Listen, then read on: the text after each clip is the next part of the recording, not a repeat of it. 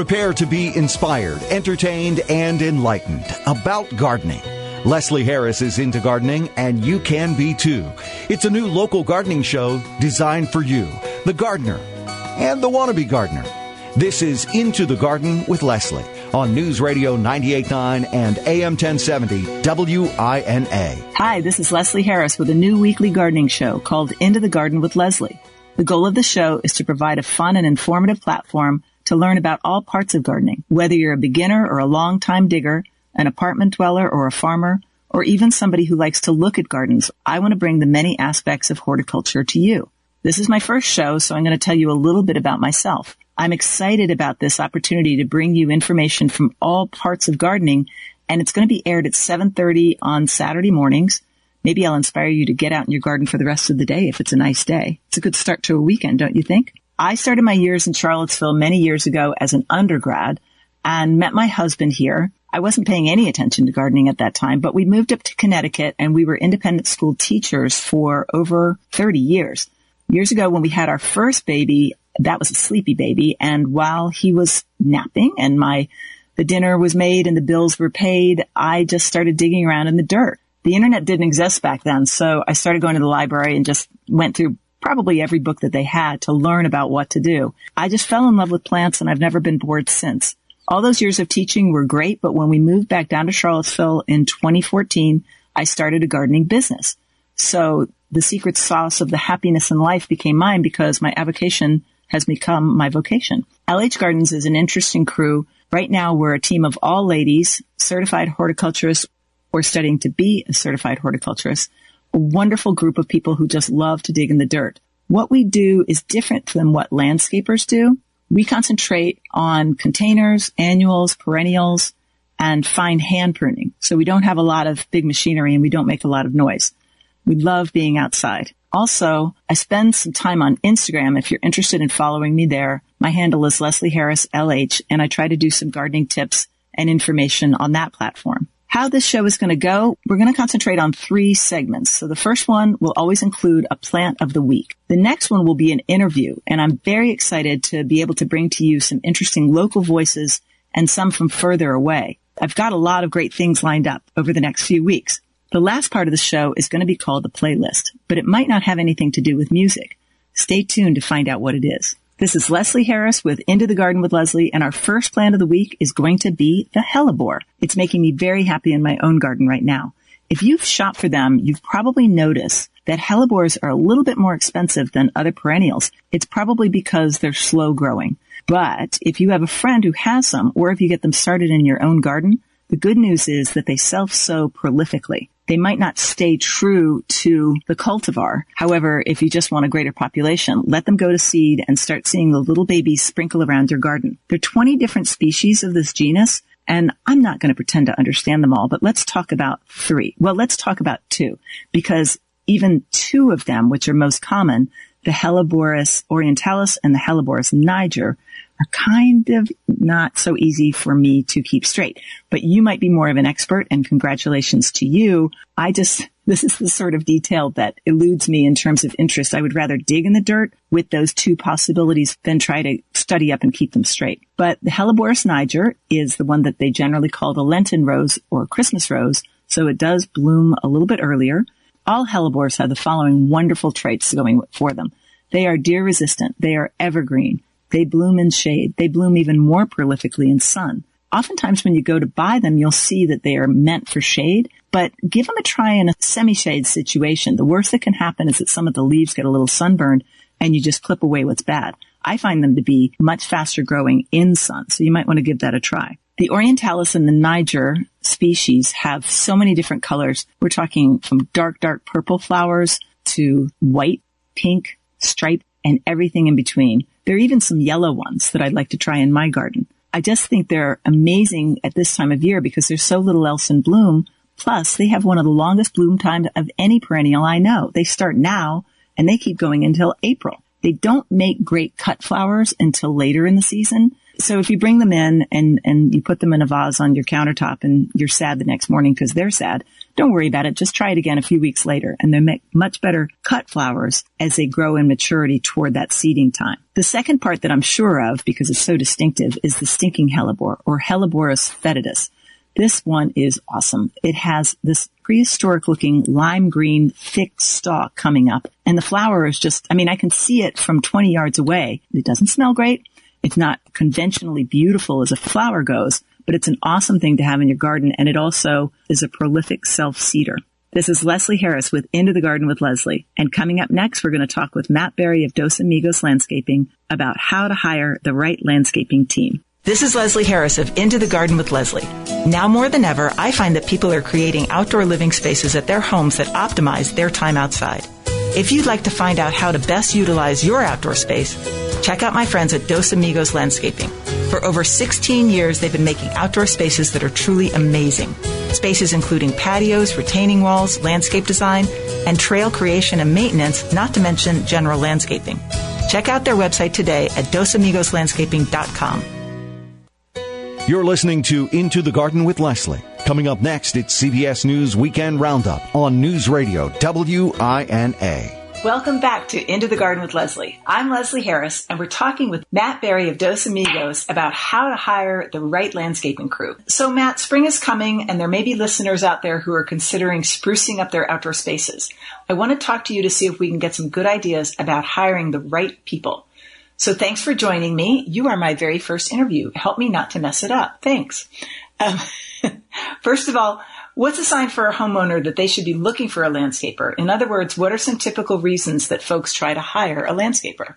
a lot of time with homeowners, they're reaching out to landscapers because they either don't have time to do something, maybe they can do it themselves, but with restraints because of their work, their family life, they don't have time to do it, so they hire someone like us. Or number two would be as if they don't know how to do what uh, needs to be done, whether it's you know taking care of their plants or whether it's taking care of their uh, drainage problem or hardscape install or whatever it may be. Okay. What are some attributes they should be looking for as they shop around for a crew? So I highly recommend finding a contractor that is both licensed and insured. Um, obviously, they should look for references, ask for references, or if they haven't already been referred by a family or a friend. And what kind of, how much research and what kind of research should somebody do before calling on a business? I assume that most people would want to try to get two or three contractors out there to sort of get to know them and that kind of thing. What should they be looking for as they pick out who they're even going to have a meeting with? So we tend to recommend, like I said, two to three contractors. Um, you know, when you have two or three contractors come out and make sure that you're comparing apples to apples when it comes to the actual work that you tell each one of them that you want to have done. As far as the amount of research, you know, it's really, we find people that come up through, to us through Angie's List. We find people that come to us through. Do people use Yelp at all? Uh, I don't know that we have any Yelp reviews. We mm-hmm. have, um, a lot of Google reviews, Facebook reviews, and um, we're very highly rated on Angie's list. So those tend to be the places that we uh, see people coming to us from other than word of mouth. So what kind of information should a homeowner expect to supply and expect to receive during that first initial visit with the, with the contractor that they might hire? So what, what are some questions that smart clients ask you before they hire you? Uh, first and foremost, I recommend that the customer have an idea of budget. Um, if you absolutely don't know um, what a project might cost, at least have an idea of what you know the most you want to spend is, so that uh, the contractor can help to tailor something to you. Uh, obviously, asking for references, payment terms, and uh, timeline yeah, are that- all important things to ask about. And what what are some what are some questions that you find yourself always asking that potential client? Uh, to, to how far do you want to go? Do you do you just want to do this one thing, or are there future plans that you have that we can start thinking about now, so that we can spread or make sure that we're doing the projects in the right order to not not have to backtrack? Hinder yeah hinder future projects. Yeah that makes sense. That makes good sense. So this is into the garden with leslie harris and we're talking with matt barry of dos amigos about how to hire the right landscaper. So in any business it's clear that a good level of communication is important for both parties. What do you think the expectation should be both ways? Yes communication is very important and should be expected from both parties because we have uh, issues both ways. Um, we have issues making sure that we're keeping up with clients, and we also have issues with clients reaching out to us if uh, they have other contractors coming to their jobs or or something like that. So making sure that everybody is communicating both ways. Uh, luckily, we have multiple managers within our company to help reach out and keep a customer apprised of any changes to the original plan or the timeline. Do you how how are your um, how are your mind reading skills? Do you have to employ mind reading skills sometimes? There are quite a few times that we have to do mind reading, and uh, it never turns out well. That's why that communication is so key. I find that with my clients too, and it is it actually is kind of fun to see if you can. Let me see if I can figure it out without reaching out to this person. But there's there's a pretty easy line to reach where you just don't want to take that step without making sure that you have it right. Exactly. If if you have an idea of what the customer might like, it's okay. Or if it's a returning customer um, and they understand that you have their best interest in heart, but um, there are other times where you really want to reach out to the customer to make sure that that's exactly what they want. Right, and then ongoing communication is um, is just so important. I mean, in anything like that. So let's talk a little bit about you. How did you first know that you wanted to get into landscaping? So I grew up on a farm in Madison and spent most of my childhood outside. I was never the kid that sat inside and played video games or any of that sort of thing. Um, always found something to do outside.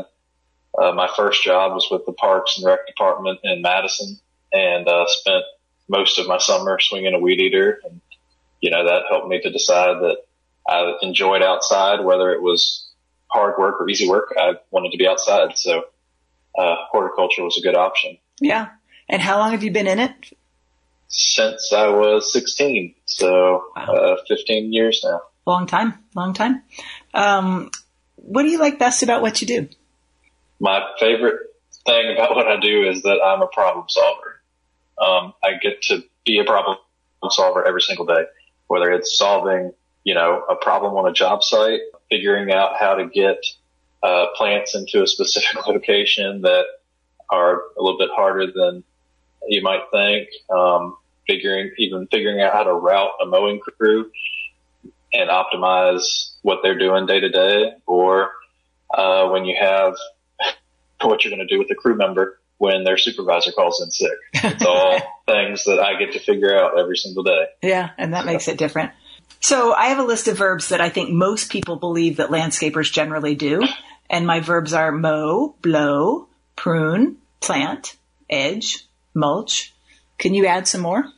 Yeah, uh, dig, grade, hardscape, design, build. Uh, those are all things that we do on a day to day basis that might be a little bit different than the general landscaper, but all things that we have calls for every day.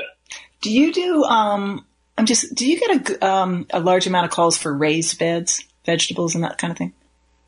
We do.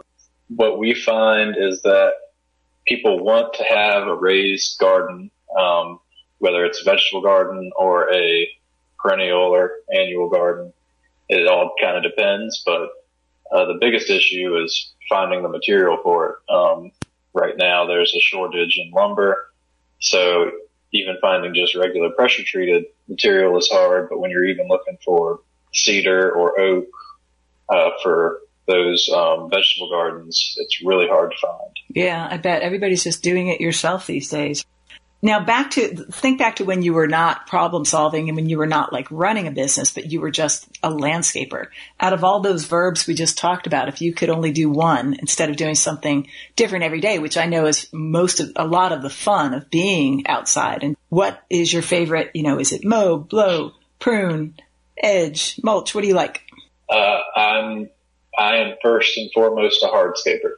Oh. So I I uh, went to school for surveying and really enjoy working with grades and again, there's a whole lot of that problem solving in hardscaping where the planting and the mowing and blowing and all that sort of thing is all kind of the same thing every day. Um, hardscaping, even though you're just doing one thing, it's different every single day. See, I've known you for a while now and I had no idea. I'm so glad I'm talking to you today.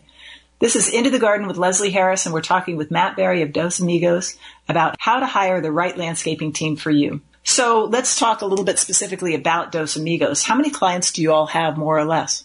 So we have about 2,000 regular clients, and that's uh, people who, whether it's every year or every other year or every third year, even, um, has have us come out and either do big cleanups, do landscape installs, hardscape installs.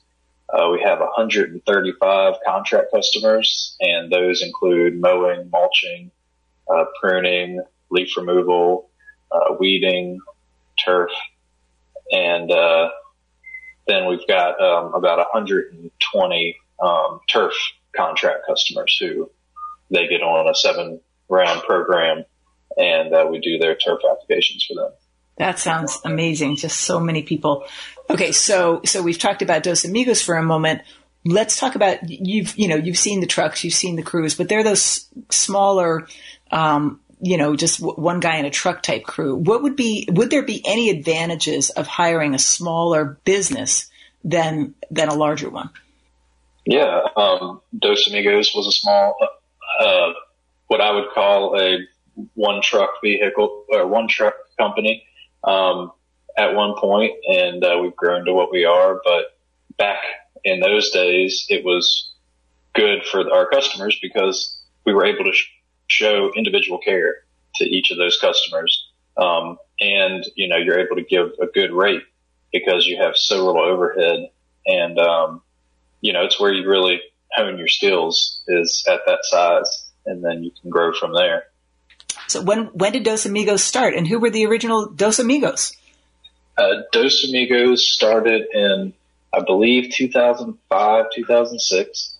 Um, it was a weekend business for the owner. Uh, he had a um, a helper who uh, was an H-2B uh, visa employee of another company and would just work for him on the weekends. And then one Monday, uh, he just showed up and, uh, said that I work for you full time now. and, uh, and it got big enough that they needed a name and the owner asked him what he wanted to do and said, you know, we're friend, two friends. Let's call it Dos Amigos. So, And so his his first language was Spanish, uh, the, yes, the, um, the Uno Amigo, and then yeah, the helper and, uh, Lee, uh, the owner of Dos Amigos now is, was the other um, Amigo. was the other amigo.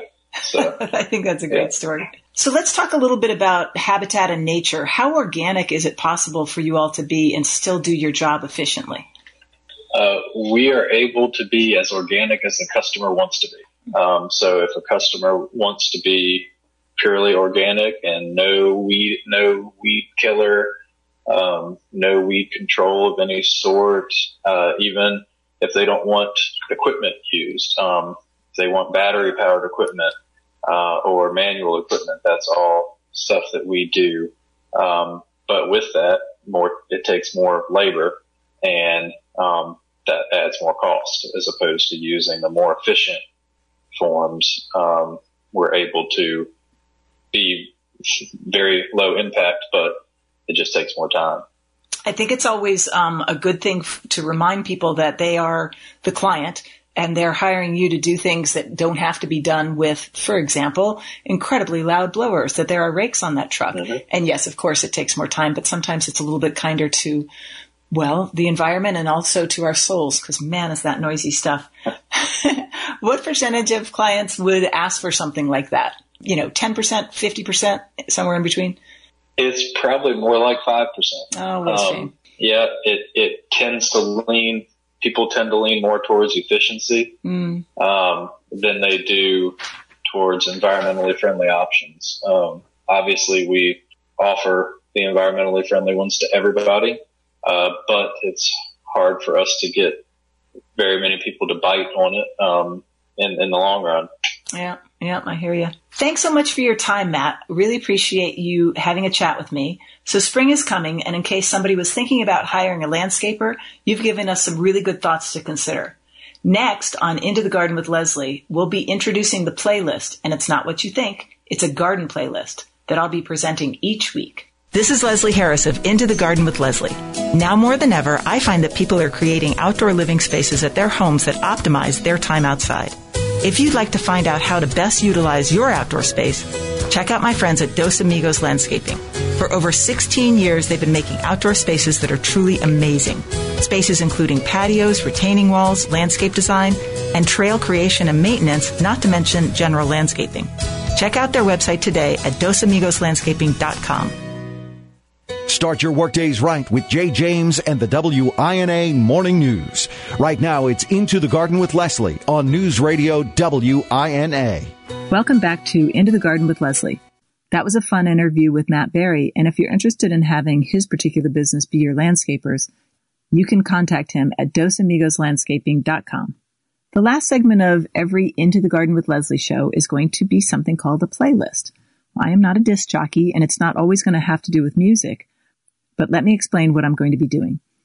When you read a gardening magazine or listen to a gardening podcast, or even read some gardening books, they generally have some practical information about what to do at a certain time of year. I think that's a great list and I always look for it.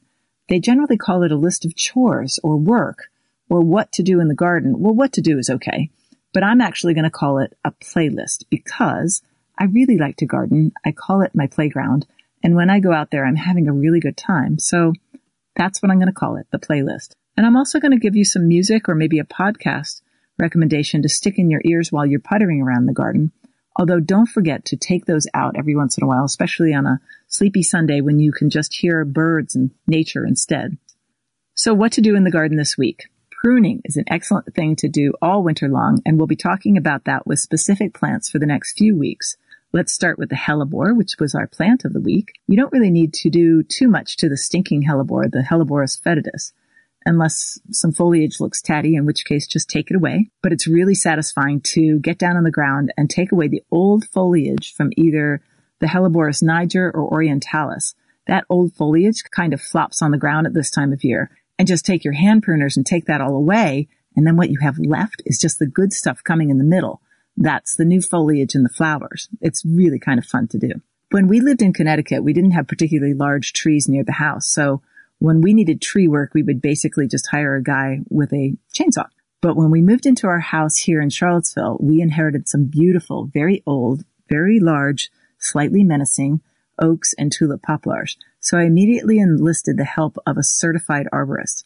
I'm actually going to have him on the show in a few weeks. Anyway, it's really good to know somebody like that because there's one thing that's certain about trees. Big dead limbs can result in small dead people, or maybe not so bad, but still serious small crushed cars. So be careful of your trees. Have a look up and see what's doing well. And if you're not sure, call in a specialist. Take care with pruning your spring flowering shrubs at this time of year because you know you're taking away next spring's flowers. But that doesn't mean that you shouldn't be doing it at all. Let's talk about azaleas for a minute. Azaleas are going to be so wonderful in just a few weeks time and they might not need any help from you at all. They generally need very little pruning, but if you've got a big scraggly one or if you have a very well shaped one with a couple of crazy bits, don't be afraid to take away what's making you sad. You won't ever miss the flowers. The rest of the bush is going to flower very well. If it hasn't been flowering very well, maybe that means it needs a rejuvenation pruning. And that is not going to result in a really great look for the spring, but you didn't have a great look going forth anyway. So don't be afraid to take away a third or maybe even a half of something that you might consider digging up if you didn't give it another chance. Chances are that the root system of that plant is very good. And so if you give it this hard cutback and then feed it a bit, maybe with Holly-tone because they do like acid soil, you could give it a whole new life in coming years. I always have a look at my azaleas at this time of year and prune the bits off that are just sticking out at odd angles, but I also reach to the inside. All plants like a little air circulation, and my reasoning is that if you cut away some branches that are growing on the very interior of the plant, you're never going to see those flowers anyway. and pruning encourages a plant to grow more. I do the same thing with low branches. I figure those are flowers that are growing along the ground and I really can't see them. So I limit up a little bit and make it into a nice shape for me. But none of this is totally necessary. You should do what you want in your garden. And if your azaleas are making you happy as they are, all you have to do is wait for spring. Now music. So I was so excited to find something called Helleborus, which is a black metal band. Well, it turns out that I'm really not a fan of black metal and I just didn't know it. The review said blackened riffs, howling vocals, and haunting melodies. And it was just, well, it was, it was atrocious. So I do not recommend that. They even had a track called Decaying Observer. Ooh. But I did find something else for you. It's called Winter Garden. It's a instrumental. It's just zen. It's wonderful. Look for it. The artists are Eraldo Bernocchi, Harold Budd, and Robin Guthrie, and it made me very happy. So that's it for Into the Garden with Leslie. I'm Leslie Harris, and I'm so into gardening. My goal is to get you into it too. Thanks to the people who make this program possible. Dos Amigos Landscaping and Grounds Management.